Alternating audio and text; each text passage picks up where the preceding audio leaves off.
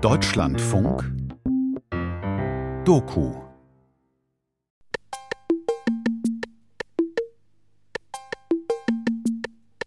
Also wenn wir am Anfang einen Ton vorsingen und sagen, so singt man diesen Ton, dann kommt man ganze Clusterakkorde dann wieder von so, so, so, von hoch und tief. Die nächste Eskalationsstufe ist dann, dass man dann irgendwie einen Stift oder ein Papier oder so einen Singstab hat, den man dann so rumgibt. Und dann bricht schon wieder alles zusammen. Und sie sagen, was soll ich denn singen? Dann würde es ja jemand hören und es ist ja voll peinlich. Und heimlich übte ich dann in meinem Zimmer. Jeder Mensch kann von seiner biologischen, physiologischen, psychologischen Ausstattung singen. Ja, einen Lehrer brauche ich.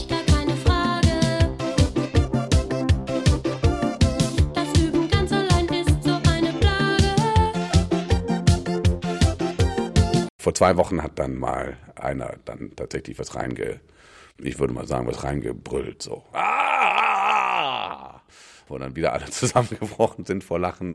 Aber er hatte sich immerhin schon mal getraut. Richtig singen ist so schwer, viel zu schwer. Noten lesen, noch viel mehr, noch viel mehr.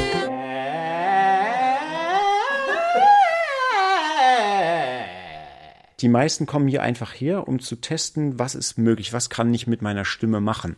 Und auch einige, die einfach schon ein bisschen fortgeschritteneren Alters sind, die einfach jetzt so merken, ach, jetzt habe ich Zeit, ich möchte noch mal gucken, was ich mit meiner Stimme machen kann. Schiefe Töne, eine Sangesgeschichte von Scham und Scheitern. Feature von Florian Felix Weyh. Aus ihnen wird jetzt wahrscheinlich vermutlich kein Caruso mehr, der jetzt solistisch in der Lage ist zu singen. Bernhard Richter, Bernhard Richter. Brr. Spiel mir eine alte Melodie, voll Gefühl und Harmonie. In den neunzehnhundertsiebziger Jahren gab es tatsächlich in der Musikpädagogik ein Slogan: Singen macht dumm, mehr Singen macht dümmer.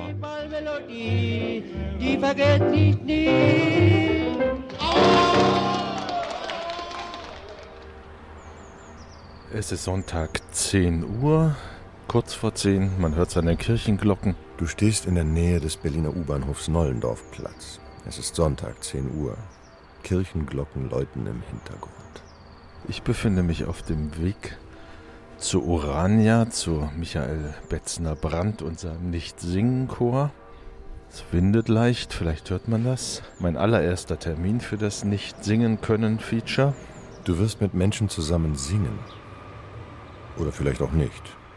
Du zückst dein Aufnahmegerät und sprichst. Mein Status. Mir ist übel. Mir ist sogar ziemlich übel. Seit ungefähr zwanzig, fünfundzwanzig Minuten. Entspricht in etwa der Übelkeit, die ich habe, wenn ich kurz vor einer Moderation stehe, einem Live-Auftritt vor großem Publikum.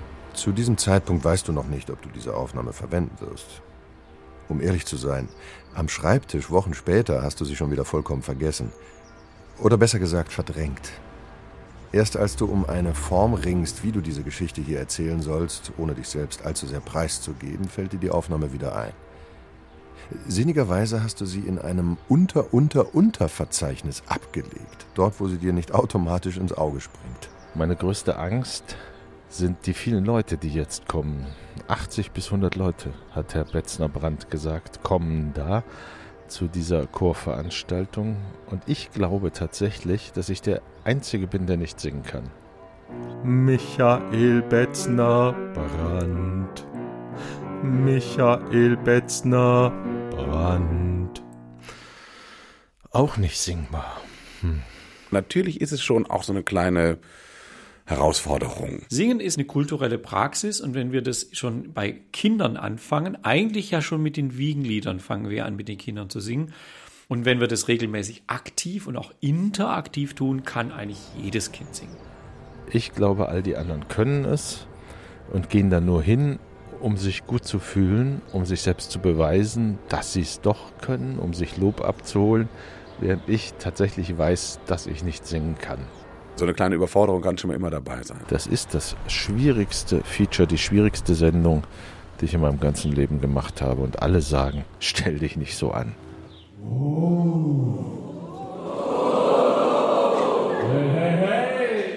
Die Lücke zwischen Konsumieren und Produzieren ist groß. Also ich kann eine Menge konsumieren, eine Menge Musik hören, eine Menge YouTube schauen und so.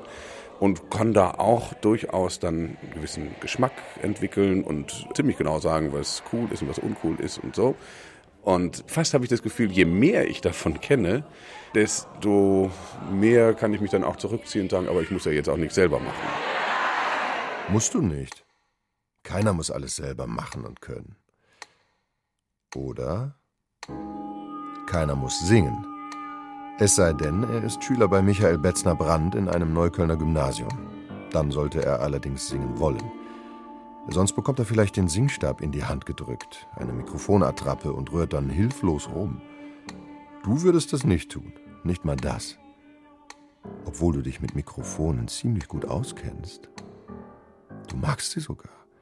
Du kannst sie umschmeicheln, ganz leise besprechen, um dem Publikum höchstmögliche Aufmerksamkeit abzuringen.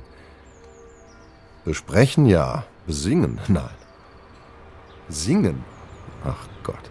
Die allergrößte Angst wäre, vorsingen zu müssen, vor die Gruppe geholt zu werden und selbst nur eine einfache Atemübung zu machen oder einen Ton aufzunehmen und zu übergeben.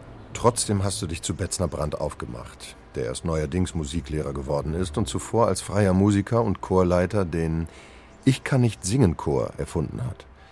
Seit zweitausendelf finden die Proben regelmäßig in Berlin und anderswo statt. Es ist eine richtige Bewegung daraus entstanden.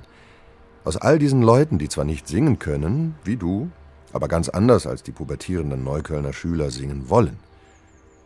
Wie du. Für euch hat Betzner-Brandt auch ein Buch geschrieben. Jeder kann singen. Das gemeinsame Singen funktioniert und es klingt schön.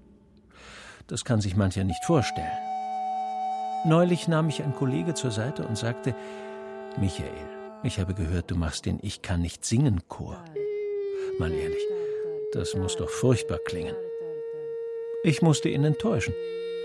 Das musikalische Ergebnis, der Klang, war jedenfalls für meine durchaus geschulten Ohren gut. Drum lass Matrosen nicht warten, weil sie bald starten, denn der Termin, der ist gesetzt und wird nicht verletzt. Aber was ist eigentlich, wenn jemand wirklich nicht singen kann? Gar nicht. Nie den Ton trifft, seine Mitmenschen nachgerade mit der Stimme quält. Matthias Ernst Holzmann, Matthias Ernst Holzmann. Also ich bin seit dreißig Jahren im Geschäft und beobachte das sehr genau und kenne einige, die jahrelang, jahrzehntelang Gesangsunterricht hatten und die singen immer noch falsch. Also das ist was Angeborenes, das hat nichts mit, mit Psyche zu tun oder mit Hemmungen oder sonst was, die sind einfach angeboren unmusikalisch. Jeder kann singen. Verkehrt sich dieses Versprechen manchmal nicht in eine schiere Beleidigung? Jeder kann das, bloß Sie nicht, die Pfeife? Das ist schön, dass Sie darauf aufmerksam machen, weil man sagt das so und eigentlich ist es nicht sehr nett. Claudia Spahn, meine Güte. Also ich glaube, gemeint ist damit, dass jeder Mensch das Potenzial hat, sich so zu entwickeln, dass er singen, mitsingen kann, aber dass es eben persönliche Biografien und Erlebnisse gibt, die das natürlich verschütten können. Ja, wie bei einem Garten, also es gibt ganz unterschiedliche Pflänzchen, manche wuchern auch bei ungünstigen Bedingungen, dann gibt es vielleicht auch so verschüttete Pflänzchen und die haben es ganz schwer und da muss man einfach ein bisschen graben und helfen, aber da hilft es dann gar nicht, wenn man sagt, ja wieso, wachs doch, blüh doch, wenn einfach kein Sauerstoff und kein Licht hinkommt, ja. Du bist so eine Pflanze. Du bist kein Löwenzahn, der sich mit dem Wind verbreitet und sogar in Asphaltritzen und auf Sand gedeiht. Tatsächlich blitzt dir diese Erkenntnis im Gespräch mit Claudia Spahn vom Freiburger Institut für Musikermedizin auf, einer universitären Einrichtung, die sich mit Berufskrankheiten von Musikern befasst. Du bist kein unzerstörbarer Immerblüher. Du welkst vor den Ohren derjenigen dahin, die dich singen hören. Aus Scham. Oh, sie wollen hoch hinaus. Ah. Erstmal nur. Genau. Super. Genau, jetzt ein bisschen mehr. Genau, lassen Sie es laufen. Ja, genau. Wäre das nicht eigentlich der bessere Titel für diese Sendung? Du bist kein Löwenzahn? Das fände ich jetzt den tollsten Titel für diese Sendung. Ich bin kein Löwenzahn. Ich da hören bestimmt alle zu, weil sie wissen wollen, was das ist. Ja, eben. Ja. Und dann als Untertitel irgendwie über die Schwierigkeiten zu singen.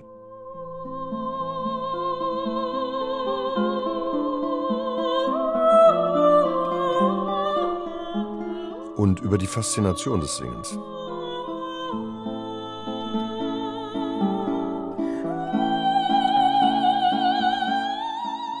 Mit sechzehn, siebzehn hattest du eine Schallplatte von Joan Baez. Die üblichen Protest- und Flower-Power-Lieder der siebziger Jahre. Ein Stück auf der Platte fiel allerdings aus dem Rahmen. Heitor Villa-Lobos Aria aus Bachianas Brasileiras Nummer fünf. Das traf dich damals ins Mark. Oder mitten ins Herz. Und trifft auch heute noch in dieser Aufnahme der Sopranistin Anna Prohaska. Bei ihrem Vater, dem Opernregisseur Andreas Prohaska, hast du in jener Zeit auf der Bühne gestanden. Ja, wirklich. Da war sie noch gar nicht geboren. Du durftest als Statist in Händels Saul mitwirken. Bei Prohaskas ambitioniertem Projekt, dieses gewaltige Oratorium, szenisch aufbereitet, auf die Bühne eines Stadttheaters zu stemmen. Ein Chor von hundert Leuten, du mittendrin. Beeindruckend. Was dürfen Statisten gar nicht? Richtig, mitsingen. Du hast es trotzdem getan, zusammen mit deinen Freunden aus der Statisterie. Danke. Sagen Sie, meine Herren. Es flog auf. Der Chorleiter unterbrach die Probe, ihr wurdet streng gerügt und zum Schweigen verdonnert. War dir das peinlich? Hast du dabei Blut und Wasser geschwitzt? Hm? Man geht zurück und fragt sich, was ist denn? Dann kommen ganz, ganz oft solche ganz frühen, als Kinder, Jugendliche so besonders empfindlich, dann natürlich in dem Pubertätsspektrum, da kommen solche Geschichten heraus und die sind dann, wenn dann der Mensch erzählt, immer so erstaunlich frisch, dass man das Gefühl hat, es ist gerade eben passiert, dabei ist es teilweise dreißig, vierzig Jahre her. Bei einer anderen Oper, Verdis Il Trovatore, solltet ihr Statisten auf der Bühne Fechtübungen im Zigeunerlager markieren und dabei einen einfachen Takt mitschlagen. Diesmal wurde der Kapellmeister hysterisch. Regieeinfall gestrichen, stop, Statisten stop, stop, entwaffnet. Nein, aber das ist gar nichts gegen deine Urszene. Die Szene, die nicht im Theater, sondern in der Schule stattfand. Ist vierzig Jahre her bei mir und ich ja. sehe den Klassenraum. Ich Typisch, kann Ihnen ja. genau sagen, ja. wie es da aussah. Ja. Sonst weiß ich überhaupt nicht mehr, wie es in der ja, ja. aussah. Aber in dieser Situation genau. weiß ich das noch genau. Claudia Spahn ist Ärztin und Musikerin. Ihr Spezialgebiet Lampenfieber. Also der Umgang mit Versagensangst und Schamgefühlen. Wie all deinen Gesprächspartnern schilderst du das prägende Moment deines Sangeslebens. Zeit, achte Klasse, also in deinem Fall Mitte der siebziger Jahre. Du singst dein Lieblingslied im Musikunterricht vor. Übrigens auch ein toller Text von Schiller. Leine, Leine. Es ist die Ode an die Freude aus Beethovens neunter Symphonie. Ja, wunderbar. Benjamin Kirchner, Benjamin Kirchner.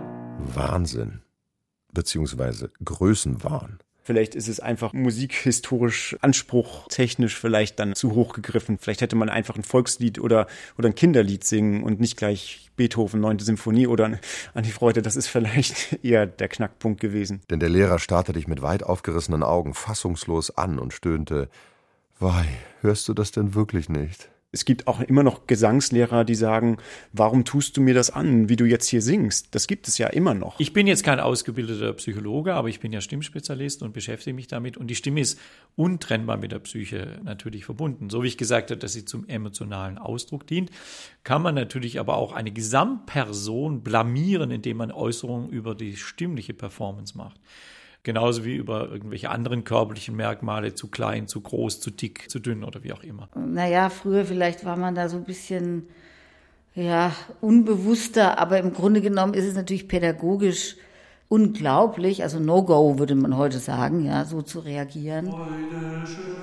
Da sind natürlich ganz verschiedene Faktoren. Erstens mal die Pubertät als psychologisches Element, aber auch die Pubertät natürlich als hormonelle Faktoren. Und vielleicht hatten sie damals gerade Stimmbruch und waren nicht so gut in der Lage, das vielleicht auch zu singen. Und da ist es natürlich noch mal kränkender, wenn man gerade in dieser Adoleszentenphase vom Kind sich in einen Mann verwandeln möchte. Und dann noch mit so einem körperlichen Merkmal, was ja als sekundäres Geschlechtsmerkmal gilt, die Stimme, was ja auch zur Attraktivität beiträgt, gerade in der Partnerwahl, auch eine positive Rolle spielen kann. Wenn einem die Stimme eines anderen sympathisch ist, dann wählt man ihn eher als Partner. Übrigens, die Damen wählen ja dann die Herren eher auf.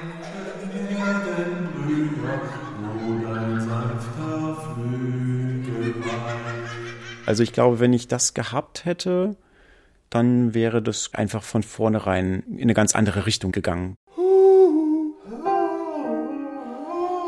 Genau, einmal reicht.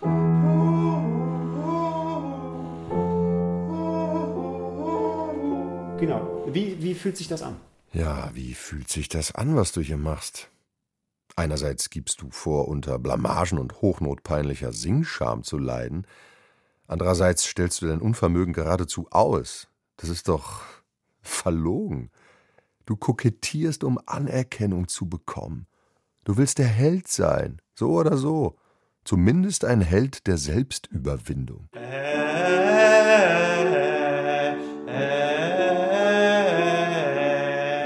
Und warum erhebst du nicht deine Stimme, sondern lässt mich, dein alter Ego, sprechen? Bist du dir eigentlich im Klaren darüber, dass so ein alter Ego kein willfähriger Sklave ist, sondern eine fordernde Zweitpersönlichkeit? Nein? Na, dann lass dich von mir, von dir, überraschen. Du triffst ja sonst auf genügend Personen, die dir gewogen sind. Zum Beispiel Benjamin Kirchner, Gesangslehrer und Sänger in Bremen. Sänger ist auch Bernhard Richter, Gründungsmitglied des Freiburger Instituts für Musikermedizin. Wenn er nicht singt, schaut er sich als Wissenschaftler, unter anderem, Kehlköpfe bei der Tonerzeugung im Computertomographen an. Und, ehe ich es vergesse, Sänger und Hörbuchsprecher ist auch Matthias Holzmann aus Nidderau bei Hanau. Zu mir kommt gar niemand aus dem einfachen Grund, ich gebe keinen Gesangsunterricht. Und warum? Ich habe einfach keine Lust drauf. So mancher Gesangslehrer verkündet froh, dass jeder Mensch singen lernen kann. Meiner Meinung nach kann so etwas nur behaupten, wer absolut keine Ahnung hat oder sich Geld von denjenigen verspricht, die das glauben. Schreibt Holzmann auf seiner Internetseite Sing with Passion. Da habe ich zwei Kurse auf der Sing with Passion Seite. Das eine ist ein Gesangsaufnahmekurs.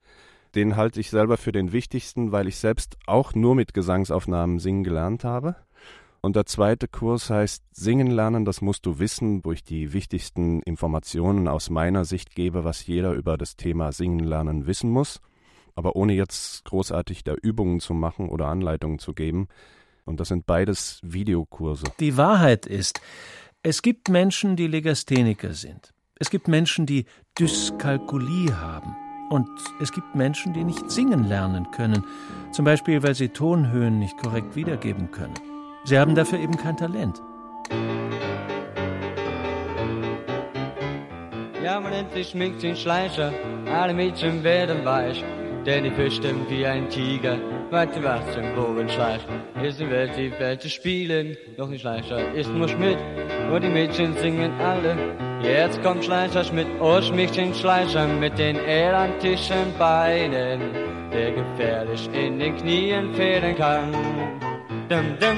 Da haben wir es schon. Du baust vor. Du willst sagen, wenn du scheiterst, scheiterst du nicht daran, dass du dir keine Mühe gibst. Du scheiterst an einem schicksalhaften Wesenszug. Nein, an einem Wesensmangel. Du bist einfach amusisch. Dein Wunsch, singen zu können, deckt sich nicht mit deinen Möglichkeiten, es zu tun. Ja, das willst du doch sagen. Also wir kennen das als neurologisches Krankheitsbild. So landläufig gibt es diese Form der Amusie eigentlich nicht. Es gibt natürlich alle Formen von Autismus, alle Formen auch von seelischen und geistigen Störungen, wo Menschen an dem Normalen nicht teilnehmen können oder völlig empathielose Menschen, die andere umbringen und sagen, was war jetzt da dabei? Aber das sind ja Raritäten, Gott sei Dank. Das sind also solche Abnormitäten, dass wir das nicht heranziehen können, um das Phänomen, dass viele Leute nicht singen können, zu erklären. Das sind wirklich Einzelfälle, die man dann auch fast schon mit der Lupe suchen muss, um die zu diagnostizieren. Die gibt es, aber das ist nicht das Phänomen, von dem wir gerade sprechen. Das Phänomen, von dem wir gerade sprechen, heißt Vorsingpanik. Lass endlich hören, du Held, was sich beim Ich-kann-nicht-singen-Chor zugetragen hat. Eine Sache habe ich noch vergessen, wir haben nämlich heute nochmal Besuch von einem Herrn. Wo ist er denn? Ich mache ein Feature über genau dieses Thema, dass ich nicht singen kann, aber singen will. Ich lebe in einer sangesfreudigen Familie, bin der Einzige, der unterm Weihnachtsbaum immer total scheitert. Sie sehen da ein Mikrofon, da ein Mikrofon und das, was ich hier im Ohr habe, ist auch ein Mikrofon. Das ist allerdings so neu, dass ich es noch nie getestet habe, sodass Sie gar keine Angst haben müssen, dass Sie jetzt da belauscht werden. Ich glaube, es wird wahrscheinlich nicht so funktionieren, wie ich es mir vorstelle, aber ich habe es trotzdem da. Ich wusste es. Es macht dir überhaupt nichts aus, vor über hundert Leuten zu sprechen. Jetzt kannst du ja einfach in dieser Menge untertauchen. Übrigens, das tolle, in deine Ohren eingestöpselte Raumklangmikro bringt deine Stimme ziemlich dumpf rüber.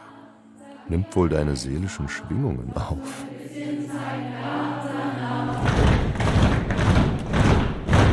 Die Angst, von einem Frauenchor niedergetrampelt zu werden. Es ist ja schon eher so ein weibliches fünfzig oder vierzig plus Publikum, so ungefähr, also mehrheitlich.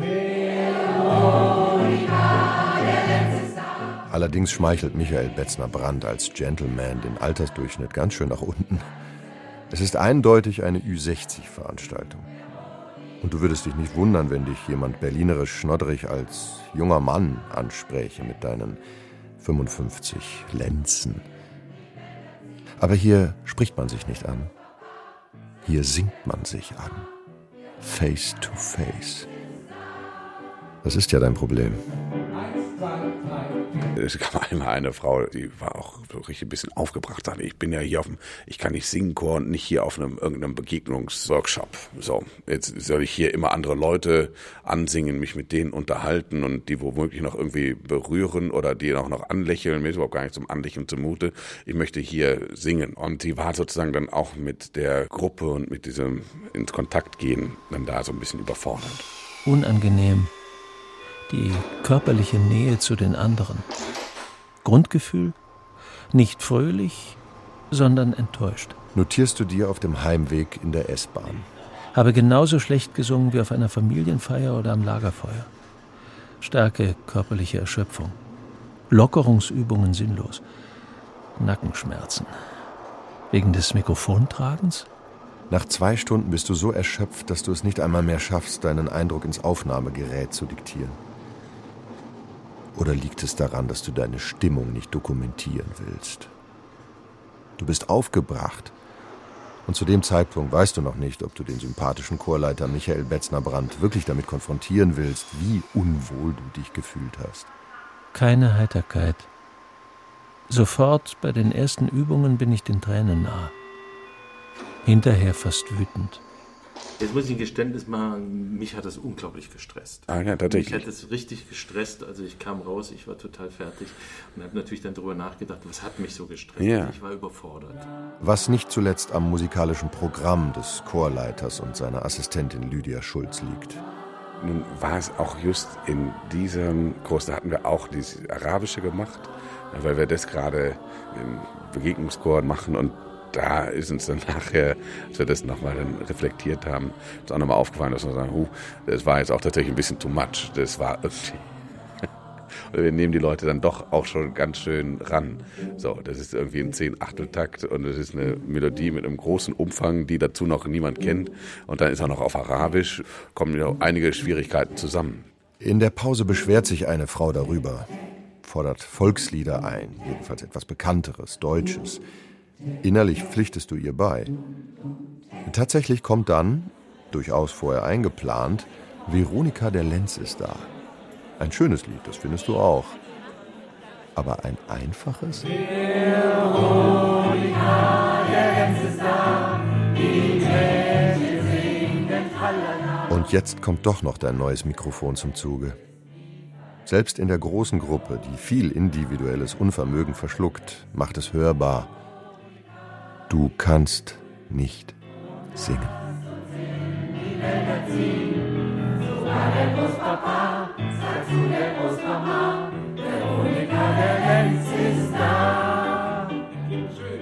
Aber mir gefällt das Lied.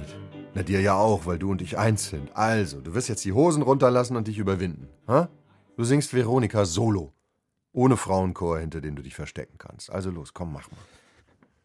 Veronika, der Lenz ist da, die Mädchen singen Tralala, die ganze Welt ist wie verhext. Die ganze Welt ist wie verhext, Veronika, der Spargel wächst, ach du Veronik, mach mal nochmal.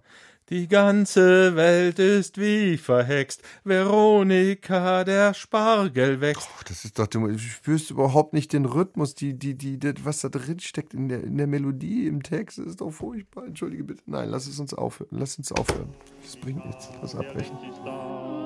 Die Mädchen singen Tralala, die ganze Welt ist wie verhext. Früher nannte man Menschen wie dich Brummer.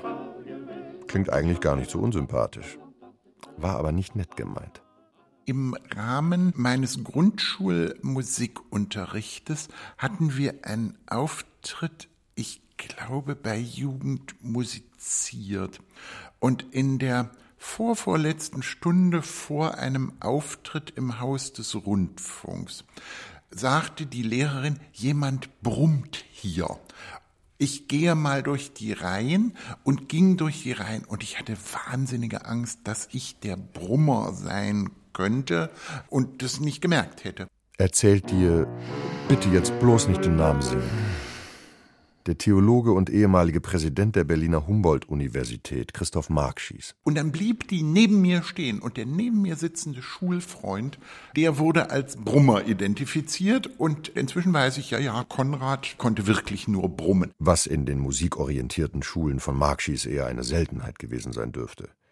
Er hat viel gesungen und er kann es heute noch, weil es zu seinem Beruf gehört.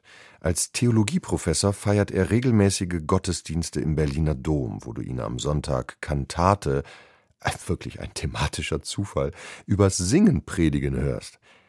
Einerseits ist es unabdingbarer Teil des kirchlichen Lebens, andererseits, mh, naja...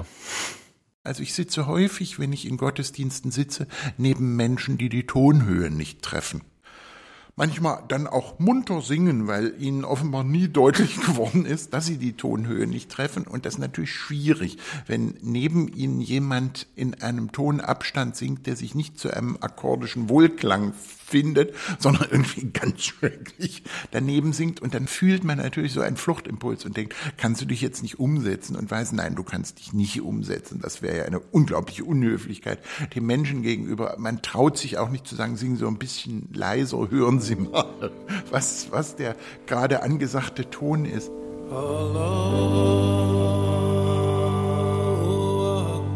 Das ist jetzt aber beinahe perfide.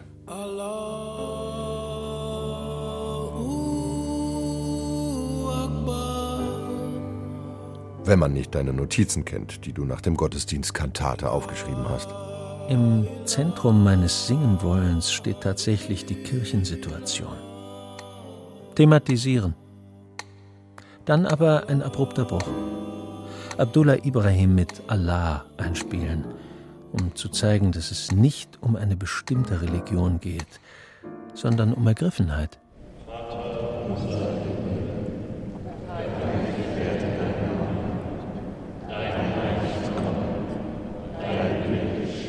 Der ideale Gottesdienst ist für mich einer, in dem nicht gesungen wird, in dem man durchaus Musik hören kann. Claudia Weih, Weih. aber in dem nicht die Gemeinde oder irgendjemand singt. Hier spricht eine württembergische Pfarrerin. Das stimmt. Und man muss sich immer klar machen, die württembergische evangelische Kirche leitet sich her aus nicht priesterlicher, mittelalterlicher Kirche, sondern aus städtischen Prädikanten, die nur den Predigtdienst übernahmen und diesen Predigtdienst im Rahmen von Kurzgottesdiensten, also nicht von Messgottesdiensten mit Eucharistie und Vielgesang. Und in der württembergischen Agenda, also in dem Gottesdienstbuch der zwanziger Jahre des letzten Jahrhunderts stand noch, der Pfarrer kann auch die Kanzel mal verlassen. Der war die gesamte Zeit auf der Kanzel während des ganzen Gottesdienstes, weil alles eigentlich Wort war. Also, dass man inzwischen drei, vier Lieder bei uns singt, ist noch keine lange Tradition. Ja, das Wort in der Kirche und die Musik. Beides beschäftigt dich seit jeher. Mit der Musik ist alles in Ordnung. In der Hauptsache krankt die Kirche am Wort. Hast du mal in einem Kommentar zur Kunst der Predigt geschrieben? Lang ist's her, zweitausendvier. Aber ist es besser geworden? Man kann den Predigten kaum zuhören. Ihre Sprache ist kindlich, ihre Botschaft einfältig. Nicht theologisch einfältig, wie sie es vielleicht in den Dorfkirchen des neunzehnten Jahrhunderts gewesen sein möge, sondern einfältig in der Art der säkularen Gesellschaft. Platt politisch, platt menschelnd, eine simplifizierende Weltsicht in flacher Sprache vortragend. Es gibt Pastoren, die sind eine Anfechtung für jeden Zuhörer. Es gibt schlechte Werkstätten, die mein Auto nicht gut reparieren. Warum sollte es nur Pfarrerinnen und Pfarrer geben, die jeden Sonntag auf dem Höhepunkt ihrer rhetorischen, theologischen, intellektuellen, emotionalen Kunst besonders gut agieren? Das tue ich vermutlich selber auch nicht. Und insofern plädiere ich immer ein bisschen für die Nachsicht, dass auch für die heiligsten Dinge gilt. Sie werden von Menschen ausgeführt, die das mal besser und schlechter können. Und möglicherweise an Aufgaben scheitern, die größer sind als sie selbst. Schau dir ihre Arbeitsstätten an, diese mächtigen Kirchenschiffe, die den Menschen auf seine lamentable Sterblichkeit schrumpfen lassen. Wirkt darin das gesprochene Wort nicht klein, kümmerlich, ja unglaubwürdig? Es kommt nicht an gegen den Raum. Musik füllt ihn. Zum Gottesdienst gehört Singen. Gemeinde singt. Tatsächlich fühlst du dich nur wohl in Kirchen, wenn darin Lieder angestimmt werden. Und neben ihrer Melodie berühren diese dich dann auch wegen ihrer wunderlichen Metaphorik, ihrer fremden, nicht vom Alltagsgebrauch vernutzten Sprache.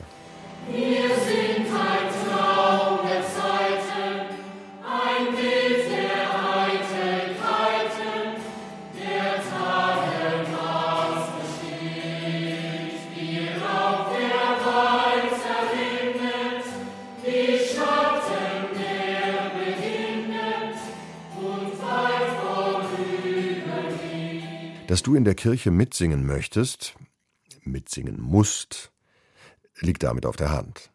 Ansonsten hätte der Besuch ja gar keinen Sinn. Und weil du bei euren, übrigens nicht sehr häufigen Kirchgängen deine bewundernswert singende Liebste nicht als peinlicher Begleitbrummer blamieren willst, nagt deine Singscham im Hause des Herrn gleich doppelt. Deine Liebste ist Pfarrerstochter.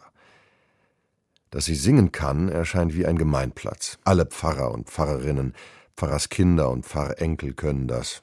Es steckt tief im Genom der evangelischen Kirche. Oder etwa nicht? Wenn ich jetzt wie in einer lutherischen Messe selber, ja, ein der Herr sei mit dir und deinem Geiste oder so singen müsste, wäre ich wahrscheinlich nicht Pfarrerin geworden. Sagt wer? Das solltest du schon offenlegen. Sagt deine Schwester Claudia. Denn ich kann nicht so gut singen. Was jetzt zumindest deutlich macht, dass du irgendwann eine biografische Scheidelinie überquert hast. Hinter dir eine Vergangenheit bar jeder familiärer Musikalität, vor dir ein stimmgewaltiger protestantischer Familienclan.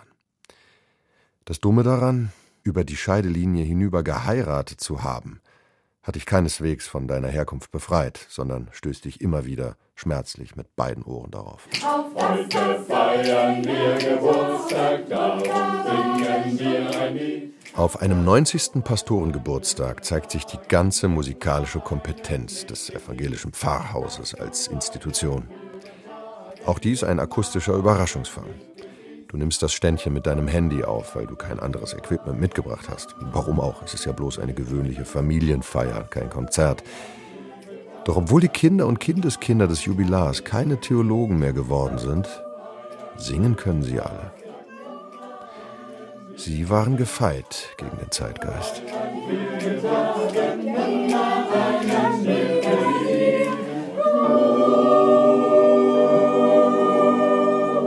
In den neunzehnhundertsiebziger Jahren gab es tatsächlich in der Musikpädagogik einen Slogan: Singen macht dumm, mehr Singen macht dümmer. Aus dem Musikunterricht an den allgemeinbildenden Schulen verschwand das Singen seit Mitte der neunzehnhundertsechziger Jahre bis heute fast vollständig. Im Elternhaus nicht jede Form von Förderung zu erfahren, ist eine Sache. Sie aber von der Bildungspolitik aktiv verwehrt zu bekommen, eine andere. Du staunst nicht schlecht darüber, was dir Bernhard Richter vom Freiburger Institut für Musikermedizin über jene Bildungsepoche erzählt, in der du zur Schule gegangen bist. Sie wissen ja, dass Theodor W. Adorno da in den neunzehnhundertfünfziger Jahren gesagt hat, ob denn Singen wirklich Not sei, hat er es, glaube ich, formuliert. Und dann gesagt, nein, das dürfte man nicht. Das sei ein Ausdruck der Massenpsychose in der Nazizeit gewesen und hat eigentlich dazu gesagt, es soll nicht gesungen werden. Singen wurde vor allem in den neuen Lehrplänen ab Mitte der sechziger Jahre durch die kritische Liedanalyse ersetzt. Diese Entwicklung war das Ergebnis von gesellschaftspolitischen Entscheidungen, die aus der heutigen Perspektive als verständlich, aber auch als kurzsichtig und folgenschwer erkennbar werden. Schreibt der Musiksoziologe Karl Adamek, Gründer der Canto-Elementarbewegung, die sich für mehr Gesang in der Kindheit einsetzt. Ich verstehe die Intention von Adorno. Und gerade er als Jude hatte natürlich auch alle Berechtigung, Ende der fünfziger Jahre solche kritischen Fragen zu stellen und diesen Diskurs anzustoßen. Möchte ich ihm nicht die Berechtigung absprechen, aber die Schlussfolgerung, die daraus gezogen wurde, war nicht sinnvoll. Nämlich, überspitzt gesagt, dass vom Singen besser Abstand nimmt, wer ein anständiger Demokrat werden will.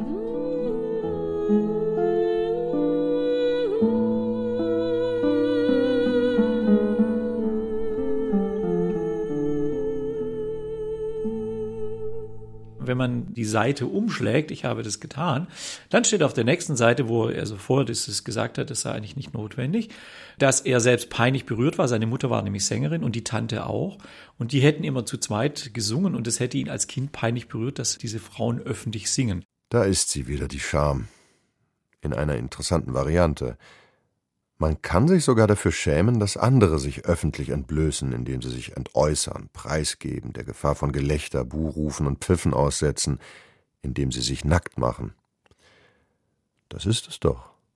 Ein Gefühl äußerster Verletzbarkeit. Also diese Verletzbarkeit, die spüre ich immer. Also die ist omnipräsent, immer beim Singen. Meine ersten Töne, die ich von mir gebe, die sind ein bisschen so wie ins kalte Wasser springen. Also dieser Moment, so jetzt muss ich mich einmal untertauchen und dann bin ich drin und dann geht es auch, dann fließt es auch. Aber diese Scham, die ist immer da. Jetzt solltest du die Geschichte erzählen, wieso du von Berlin ausgerechnet bis nach Bremen gefahren bist, um die erste Gesangsstunde deines Lebens zu absolvieren. Mit den Bremer Stadtmusikanten hat das ja wahrscheinlich nichts zu tun.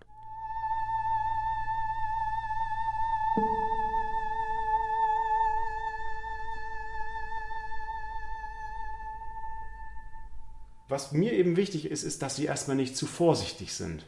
Ja, aber das ist die Überwindung. Das ist die Überwindung, das genau. Ist die Überwindung. Genau und, da und Sie merken an der Art, wie ich jetzt spreche, dass ich schon angegriffen bin. Sehr gute Sänger, die ich auch kenne, die haben diese Scham nicht, sondern die können darauf vertrauen, dass das Instrument in Anführungszeichen einfach läuft. Und das merkt man diesen Menschen auch an. Die haben einfach eine ganz natürliche Art, damit umzugehen, mit ihrem Singen. Und das ist quasi für sie, ja, einfach das Normalste der Welt. Das sollte es für den ausgebildeten Sänger und Gesangspädagogen Benjamin Kirchner auch sein. Ist es aber nicht. Zum einen, weil er vor seinem Musikstudium B W L studiert hat, um den väterlichen Betrieb zu übernehmen, dann aber erkannte, dass er damit nicht glücklich werden würde. Zum anderen, weil zu den glücklichen Momenten in der Musik bisweilen auch unglückliche Auftritte hinzukommen. Man kann natürlich nicht mehr weg. Manchmal hat man das Gefühl, man will. Aber geht natürlich nicht und man beißt sich dann schon in einer gewissen Weise durch. Ähm, ja, das ist, das ist ganz schwer zu sagen. Ähm, Er stockt, weil du ihn auf eine schwierige Situation ansprichst, die ihr beide aus unterschiedlicher Perspektive erinnert. Du als Zuhörer, er als Solist. In einer Berliner Aufführung des Weihnachtsoratoriums übernimmt Benjamin Kirchner kurzfristig die zentrale Rolle des Evangelisten. Eine Mammutpartie. Zweieinhalb Stunden im Rampenlicht. Doch schon in den ersten Minuten hört man Unsicherheiten. Unsauberkeiten. Es begab sich aber zu der Zeit, ja. Da geht es um die Weihnachtsgeschichte. Und wenn er als Erzähler schon nicht die Töne ganz richtig hat am Anfang, ist er natürlich auch als Erzähler dann letztendlich ein bisschen desavouiert, muss man sagen.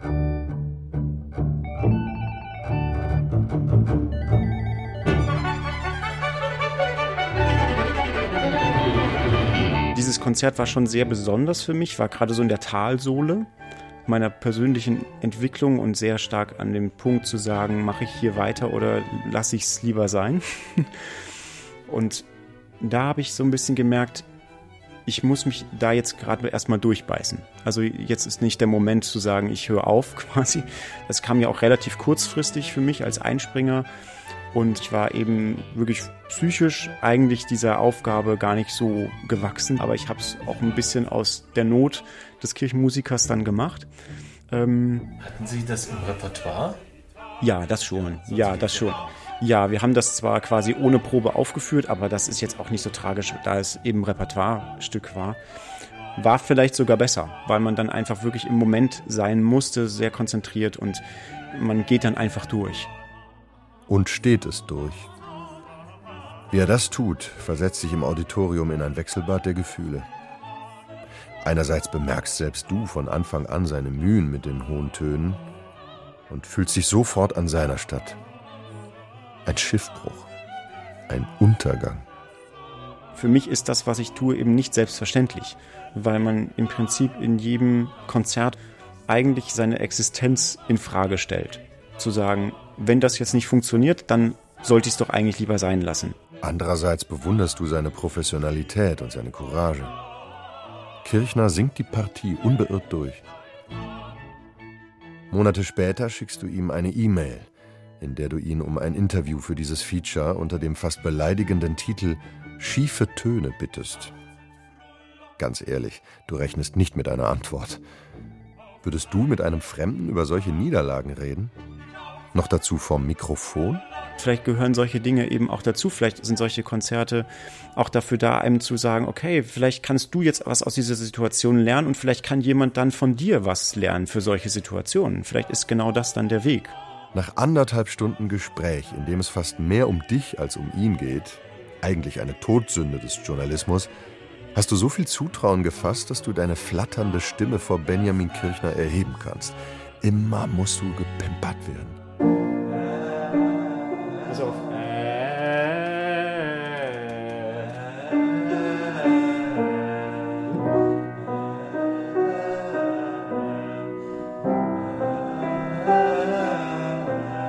Super. Und spüren Sie den, diesen etwas klareren Mechanismus? Ja, ich habe es immer so schwierig, was Körperliches zu spüren. Ja, okay. Hören Sie ihn? Ich höre ihn. Eher. Gut, ja, ja, dann super. Ja, ja. Genau, hören ist meist sogar besser als ja, spüren. Ja, ja. Weil die körperliche Wahrnehmung kann sich oft ändern, die auditive weniger. Ja. Die ist eigentlich der beste Gradmesser. Neben seinen eigenen Erfahrungen mit der Überwindung, die jeder erste Ton kostet, gefällt dir Kirchners Skepsis gegenüber jener Gefühlskörperbefindlichkeitslyrik, die viele Gesangslehrer benutzen, um die Klangerzeugung zu erklären. Dich erinnert sie an Meditations- oder Achtsamkeitskurse, von denen du schon hundert Meter gegen den Wind witterst, dass sie für dich nicht sind. Warum eigentlich? Hast du Angst vor der eigenen Empfindsamkeit?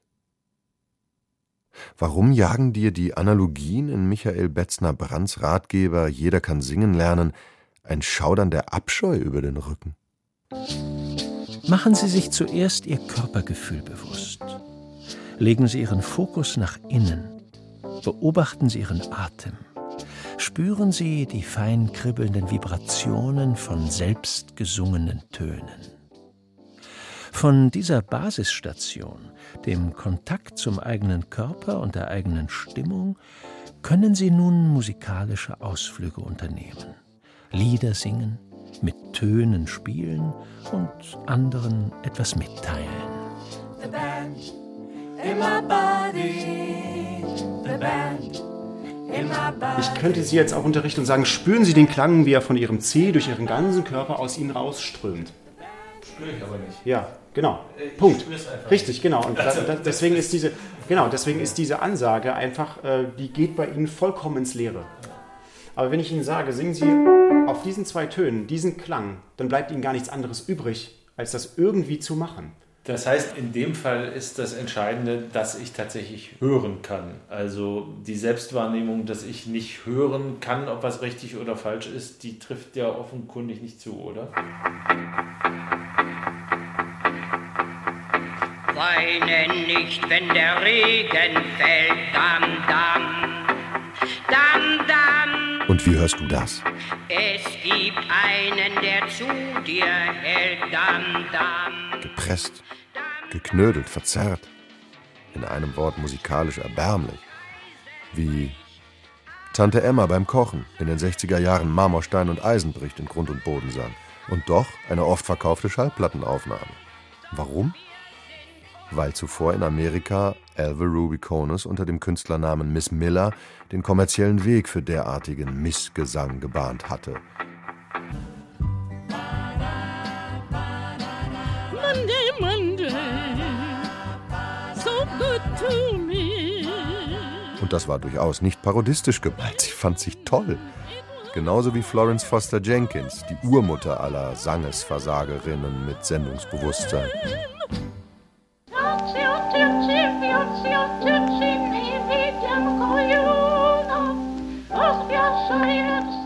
Aber gäbe es gleich zwei Spielfilme, einen davon mit Meryl Streep über die Gesangsbemühungen und Niederlagen von Foster Jenkins, wenn nicht die knisternden Schellack-Plattenaufnahmen seit Jahrzehnten ein Publikumshit wären?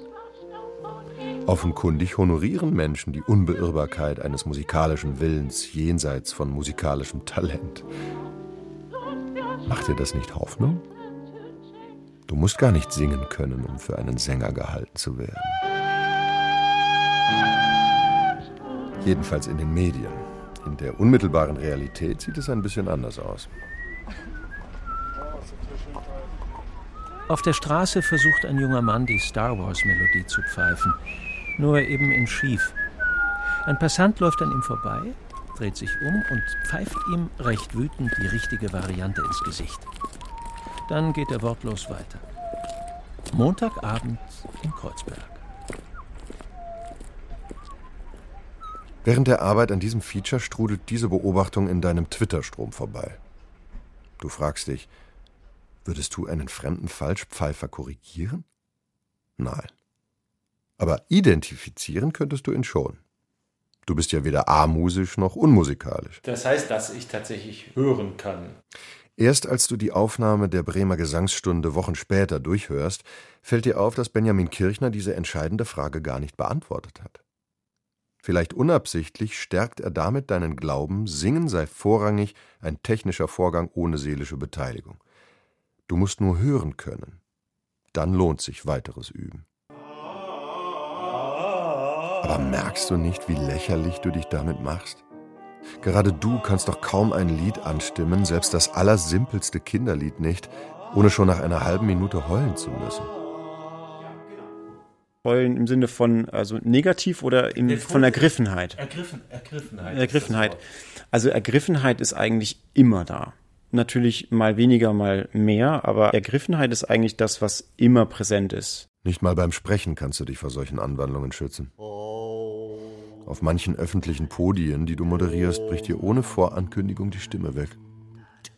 Du hast darüber nachgedacht, was der Auslöser dafür sein könnte. Vermutlich Worte, die Bilder entsetzlicher Gewalttaten heraufbeschwören, wie... Nein, das will ich jetzt nicht aussprechen. Es ist natürlich unpraktisch, wenn es ständig passiert, das ist schon richtig. Aber eigentlich muss ich sagen, ich finde das gut.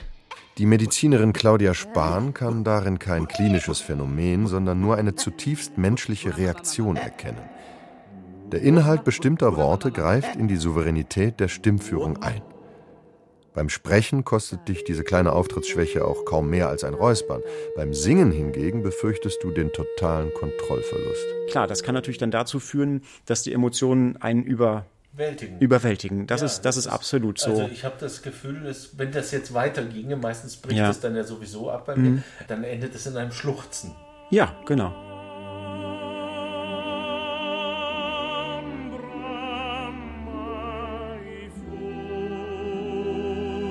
Musik ist eben etwas, was natürlich in einer gewissen Weise auch über uns ist. Vielleicht ist es auch deswegen so, dass viele Menschen die Musik nicht mehr so nah an sich ranlassen, dass die Musik in unserer Gesellschaft vielleicht auch so flach wird, weil sie uns eben sonst zu tief berührt und dass man das eben auch als Schwäche sieht. Wir laden zu Advent immer den Lehrstuhl ein und singen dann in der Regel mehrstimmig. Eine meiner Mitarbeiterinnen ist Tochter eines Komponisten, inzwischen verstorbenen Komponisten, der, sagen wir mal, schon relativ komplizierte Sätze geschrieben hat. Und ich entsinne mich an die desaströse Adventsfeier, wo die stolz auf das Wirken ihres Vaters ganz viele Noten mitbrachte. Die wurden an alle verteilt.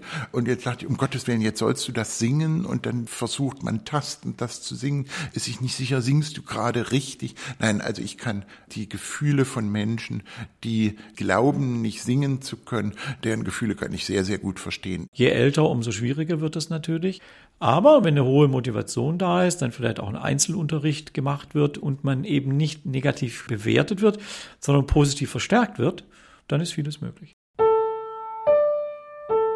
Hörst du? Vieles ist möglich. Das Einfache sowieso. Komm, nicht nur von Kirche reden, Kirche singen. Die evangelische Jahreslosung vielleicht. Ich will den Durstigen geben. Auf dem neunzigsten Pastorengeburtstag wurde sie ganz selbstverständlich angestimmt. Du hast natürlich nicht mitgesungen. Jetzt tust du es. Du tust es. Du hebst an. Veronika, der Lenz ist da, die Mädchen singen tralala, die ganze Welt ist wie, die ganze Welt ist wie verhext, Veronika, der Spargel wächst.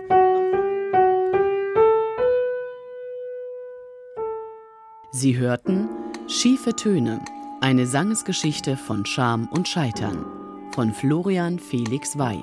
Der Berliner Maler Johannes Grützke hat nicht nur eine Malerschule der neuen Prächtigkeit gegründet, sondern hat ein Ensemble gegründet, das hieß, glaube ich, die Erlebnisgeiger. Mit dem Chorleiter Michael Betzner-Brandt, dem Sprecher und Sänger Matthias Holzmann, dem Sänger und Gesangslehrer Benjamin Kirchner, dem Theologen Christoph Markschies. Und bei einem großen Geburtstagsfest für Johannes Grützke vor einigen Jahren, inzwischen ist er ja verstorben, traten die nochmal auf. Und das waren Leute, die konnten alle diese Instrumente überhaupt nicht spielen und spielten sie. Das war hohe Kunst. Also die Leute haben denen sicher eine halbe Stunde völlig begeistert zugehört. Den Musikern und Medizinern Bernhard Richter und Claudia Spahn und der Pfarrerin Claudia Weih. Ich denke, da haben wir einfach die Prägung bekommen, Bücher sind wichtig. Ohne Lesen könnte ich keinen Tag verbringen, aber ohne Musik hören viele. Das muss man Leuten auch zum Trost erzählen. Man kann selbst aus der technischen Nichtbeherrschung eines Instrumentes hohe Kunst machen. Zitate aus Jeder kann singen lernen von Michael Betzner-Brandt. Bärenreiter Verlag zweitausendvierzehn. Singen in der Kindheit von Karl Adamek und Thomas Blank. Wachsmann Verlag zweitausendzehn. Es sprachen Jörg Hartmann und Frank Arnold. Es sang der Autor. Technik Bernd Friebel. Regie Philipp Brühl. Redaktion Klaus Pilger. Produktion Deutschlandfunk zweitausendachtzehn.